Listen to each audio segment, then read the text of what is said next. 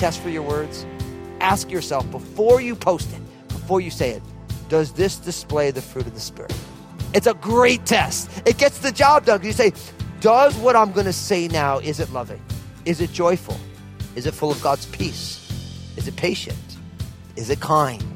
Is it gentle? Do these words show my faithfulness to the Lord? Are these words exercising self control?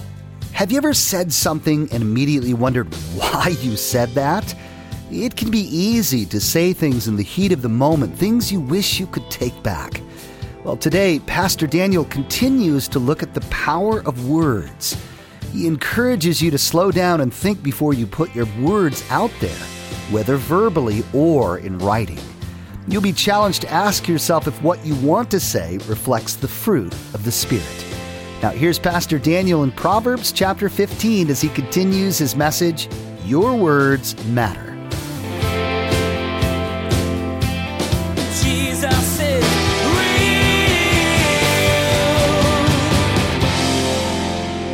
Says in Proverbs chapter 15, verse 1, about words being creative. A soft answer turns away wrath, but a harsh word stirs up anger. Now you hear that. So in the midst of a conversation, if you share a harsh word, then it creates the context for wrath to be able to happen, right? But in the same thing, a, a soft word will turn away that wrath. So you see that the way that we respond in situations has the creative ability either to stir up anger or to turn away anger. Now, you see how important this is because just like where the rubber meets the road where we all live, we talk to people all the time, right? And how often when somebody when there when something goes on and things get heated that we add a harsh word onto it and we make it worse, or how often when someone gets something gets heated, we say, "Oh, hey, hold on, hold on a second. I, I think I think we're going down the road that neither of us want to go down right now." See, we're all always in communication with other people, whether it's via email or text or direct messages or social media or we're talking one on one. And really, a lot of us have not taken hold of the fact that God wants to do something with our words.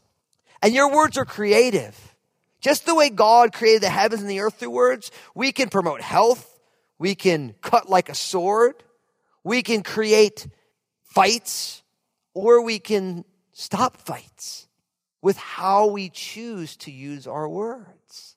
And I believe that God wants to do a revolutionary work in all of us in the ways that we speak, what we choose to say, why we choose to say. Now, what else does the Bible teach us about words? Well, it teaches us that words are a window into your heart. That words are actually a window into your heart. Really, what it means is that what you say shows you what's in your heart. You don't believe me? Listen to what Jesus said. This is Matthew chapter 12, verses 33 to 37. It says this Either make the tree good and its fruit good, or else make the tree bad and its fruit bad. For a tree is known by its fruit. Brood of vipers, how can you, being evil, speak good things? For out of the abundance of the heart, the mouth speaks. A good man out of the good treasure of his heart brings forth good things, and an evil man out of the evil treasures of his heart brings forth evil things. But I say to you that for every idle word men may speak, they will give an account on of it in the day of judgment. For by your words you will be justified, and by your words you will be condemned. Ouch! I mean, those are the words of Jesus. I mean, it's amazing what he's saying. He's saying that words are a window into your heart because he says, out of the abundance of the heart, the mouth speaks. So here's the deal. Anytime, whatever comes out of your mouth shows you, it's a window into what's actually in your heart. I remember a personal story when uh, when my bride Lynn and I first got married. I never wanted to say things that were intentionally hurtful to my bride. You know, it's like I, I wanted to build her up. She's God's daughter and she's my bride. And of course, my Bible tells me that, you know, like that she's my own flesh. So if I treat her good, I'm treating myself good. And there's all these things that it says. And so, but I remember one time, uh, we must have been married for maybe four or five months at the time that, that I remember we had a disagreement and I intentionally said something to hurt her. And, and right as I realized that I, I apologized, I was aware that I did it. And I remember talking to a buddy of mine who, who was a guy who I would always talk to about these things. And I, and I confessed it to him because he was, you know, a guy who was giving me accountability and helping guide me through life. And, and I remember I'll never forget what he said. I told him what happened. He said, well, okay, well, it's good that you apologize, but at least you, now you know what's in your heart. I'm like, oh, wait, what? He's like, no, now you know what's in your heart because it came out because it's, it, the only reason it came out of you is because it's what's inside of you. And Jesus really, Jesus is interested in cleansing our hearts, the control center of our life. And our words are a window that you can peek into what is in my heart. So here's what I want to tell you. Like if you're, if you're driving and you get cut off by somebody and, and, and you roll down the window and you curse at them, right? It's easy to say, well, I did that because they did. But actually, no, all of that cursing is what's in your heart. That's why it came out of you right? And so the words that we use are actually a window to show us where we're at and what's in us. And one of the things that I love so much about the Lord is the Lord already knows what is inside of us. It's not like the Lord is shocked by these things that are inside of us. The Lord already knows. Often we can be shocked by what's inside of us. But what we end up having is that once we realize that there's something inside of us that is not what God would have, then we come to the Lord and say, Oh Lord, we confess it to the Lord. Lord, you know what's in my heart. And Lord, I want to turn away from it. Lord, I'm giving it to you. I'm, I'm agreeing with you that that's wrong. And Lord, I want you to, to do a work to cleanse my heart so that I feel differently or I think differently or I act differently. See, each one of us is responsible for our own words, but our words show us what's in our heart. Now, I want to take a moment and speak to you exceedingly blessed people who are quiet. Okay? I don't, like, I'm envious. You're blessed. I'm jealous in a godly jealousy. I wish I was quieter. But I know, and I've talked to a number of people who are quieter. You may not say it, but all these things you want to say, because you're not like a talker, when that stuff comes out that you choose not to say because you're wise, right? Don't miss the fact that even though you don't say it when it comes out of you, still you want to repent of that. You didn't speak it out, so it didn't create anything negative, but you're still seeing what's in your heart, even if you're not expressing it outward. Does that make sense? One of the things I catch myself doing sometimes is with social media because you can always place your thoughts out there. I'll write like a, a post and I'll write it just to get it out, but I will never send it because I'm like, actually, this isn't what I want to do, and this shows a, a, window into my heart, and it felt good to get it out, but I actually don't want to actually have anybody impacted by that. So I choose to delete it.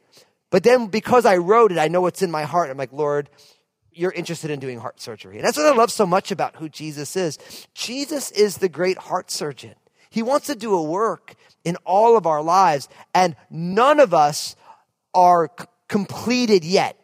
I mean, in Christ, we're perfected, but our experience of that perfection every single day, we're in this process of sanctification. So I, I always like to remind people that like, I'm not what I used to be, and I'm not what I'm gonna be, but today's a day to move in the right direction. So, so God is doing a work.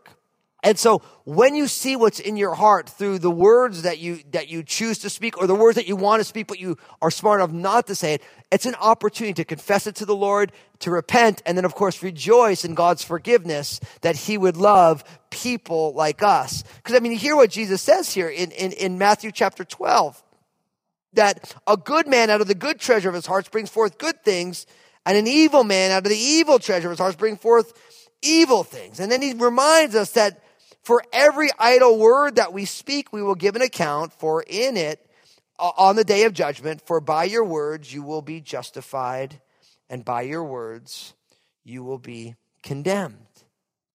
Now, that last statement is kind of heavy, isn't it? That we all going to give an account. Because really, on the day of judgment, we give an account for the totality of our lives, and our words are part of the totality of our lives. But really, don't miss the fact that by the words of our mouth we'll be condemned or justified because we confess Jesus with our mouths. And that's what the Apostle Paul talked about in Romans chapter 10. See, that's why it's so important for us to confess Jesus as Lord. Because with confession, it's made unto salvation. See, so when you believe in Jesus, you're, you're not ashamed to say, I confess that Jesus is my Savior. Because we take that step because that confession is the key to eternity being justified because of the finished work of Jesus. So we want to grab hold of the fact that our words show us what's in our heart. And when we see what's in our heart, we want to be able to confess what's wrong, repent of it, and rejoice. And obviously, if you have good things coming out of your heart and you're speaking uh, beautiful words, you praise God for that because it's God, the Spirit's work in your life that's doing that as well. Now, because of all this, what do we learn? We learn next that words must be guarded. Words must be guarded. Because for every idle word that we speak, Jesus said, we're going to have to give an account. So we, we want to not just speak our minds all the time. We want to guard our words. One of the things that I always like to remind myself and tell other people is that once you say it, you can't take it back.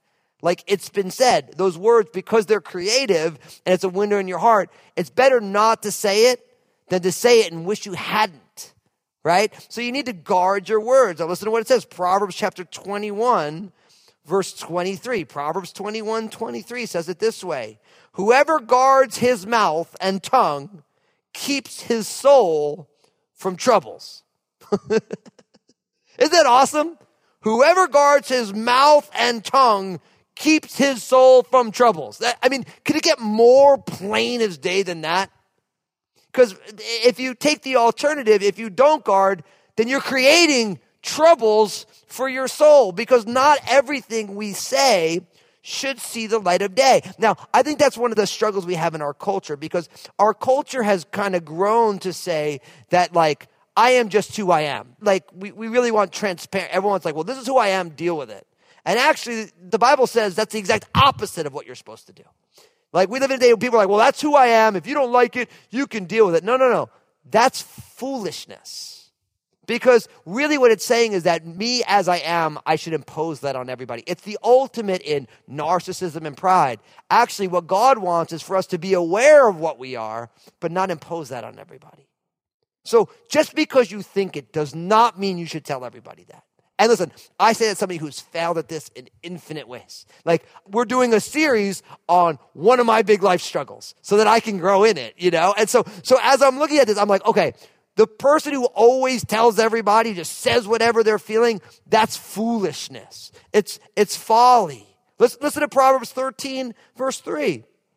He who guards his mouth preserves his life, but he who opens wide his lips shall have destruction. That's why I say wor- words must be guarded. God does not, like, there's a difference between transparency and vulnerability. Transparency says, this is who I am, deal with it. And vulnerability says, this is who I am, can you help me? Right? And in a world that loves transparency, everyone just speaks their mind. The Bible says, actually, don't do that. Guard your mouth and then ask for help. Don't say the things that you wish you had. I mean, and listen, how many of you have said things you wish you hadn't before? All of us have, right? There's like you have, you're having a disagreement or you're having a discussion and all of a sudden you say something, you're like, why did I say that? And because you didn't guard it, now you have, there's troubles, there's all these things that go on because words are creative. They give a window into our soul. And once they're out there, you can't pull them back. And that's why, of course, the Bible says, Lord, uh, let our words be few. And there's that old proverb that I've always heard, and it's not proverb from the Bible, but it's better to keep your mouth shut and be thought a fool than open your mouth and dispel all doubt. Right? It's better to not say anything and for people to think you're foolish than to open your mouth and everyone realize that you're foolish. And so it's important for us. What does it look like to allow the Spirit of God, because of our faith in Jesus, to guard our words? To say, I am going to make sure I actually want to say that. And just because you have that in your heart doesn't mean you should speak it. And can I just talk about this? I mean, our culture is insane right now. But if you're a follower of Jesus, you should not share, repost all the political garbage. Like it's, you should guard, there's people who don't vote the way you vote, who Jesus loves, who you're, you have some sort of a relationship with them, if they haven't unfriended you yet because you're polarized, that Jesus wants to reach through you and all you're doing is obscuring the gospel. I mean, why would you want to offend people over politics that Jesus died to forgive? I mean, it makes no, and like, nobody ever gets saved because somebody is blathering about whatever they're blathering about and cutting down the gospel. And we have this going on every single day. We should guard our words. You want the test for your words? Ask yourself before you post it, before you say it, does this display the fruit of the Spirit? It's a great test. It gets the job done. You say, does what I'm going to say now, is it loving? Is it joyful? Is it full of God's peace? Is it patient? Is it kind? Is it gentle? Do these words show my faithfulness to the Lord? Are these words exercising self control? I mean, like, it's such a simple test because we want to walk in the fruit of the Spirit. We know that when we're in the Spirit, we, we have the fruit of the Spirit on display. And we need to make sure that we guard our hearts because everything that we think should not see the light of day. It shouldn't just come flying out of our mouths. And I remember, when, this is so funny, and I'm even sharing this with y'all, but you know, hey, it's, it's family. I remember when I first got saved, I started asking God for like a three second delay like they have on TV. Now I think it's more like 10 seconds between when it happens and when they show it on TV. So they have to, if they need to edit anything or beep out bad words, I started saying, Lord, will you give me a, a filter, like, like a 10 second delay, a three second delay between when I think something and when I say it? Because growing up with a big mouth, everything I thought would just fly out of my mouth without any regard for the consequences of it. But when I started walking with Jesus, I realized this is not a good thing. I, there needs to be like a filter, right? So that, so that certain things that I'm, I'm gonna say, I don't say.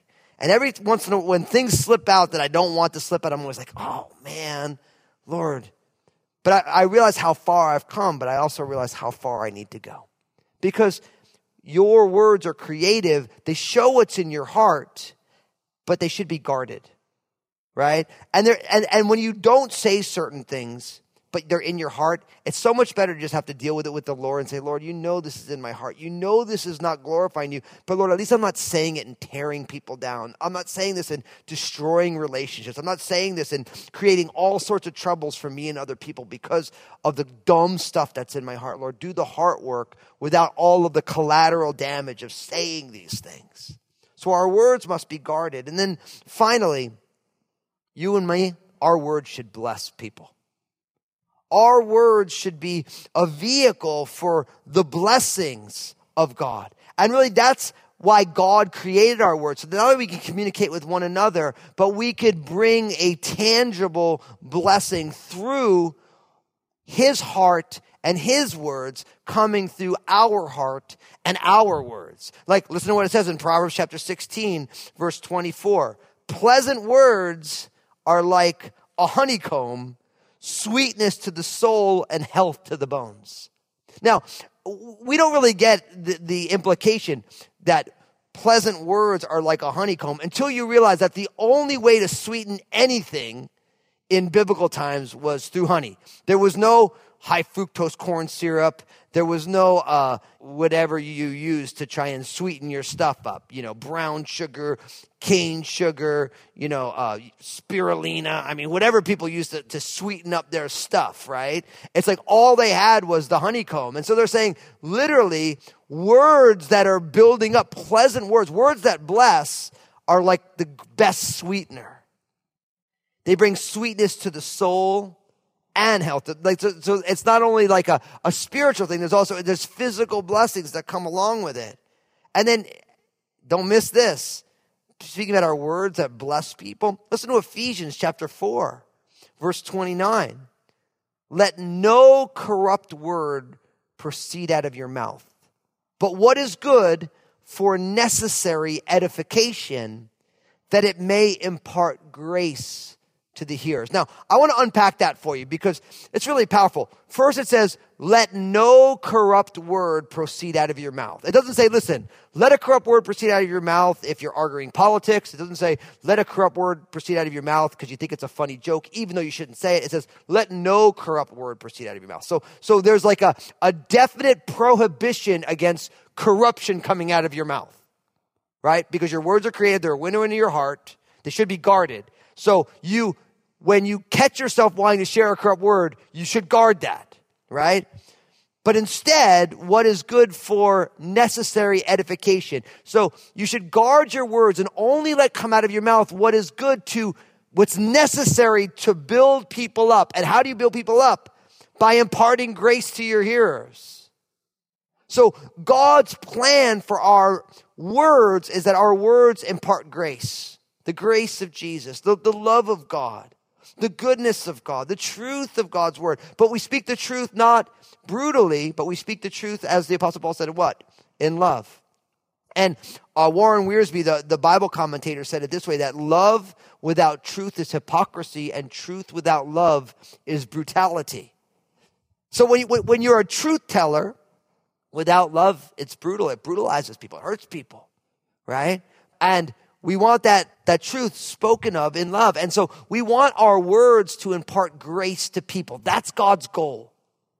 That our words are a vehicle to draw them closer to the Lord because our words build them up, they edify, they're guarded. We know that they're created, and God wants our words to join Him in the ushering in of His kingdom on this side of the earth. So, as we bring this message to a close, I realize give this kind of message. I've been so convicted preparing it. I'm even more convicted sharing it right now. And what I realize is that because we all use words, God wants us to be aware our words create things, right? And because they create things, we have to always be careful. We have to guard them, right?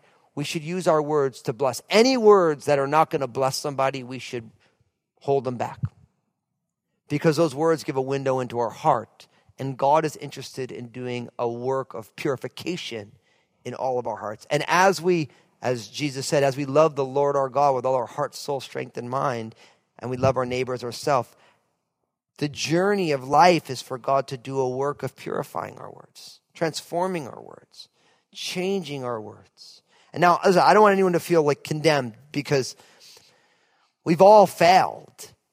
And if you if you're hearing this, you're like, oh, I just messed this up. Some of you right now, man, I had a huge blowout with my kids, my spouse, my neighbor just this morning or just today, and, and, and I can't believe I'm hearing this now. Listen, just ask the Lord for forgiveness. Go back and apologize where you messed up. Listen, we're all a work in progress. We're, we're all a renovation project. God's doing a work.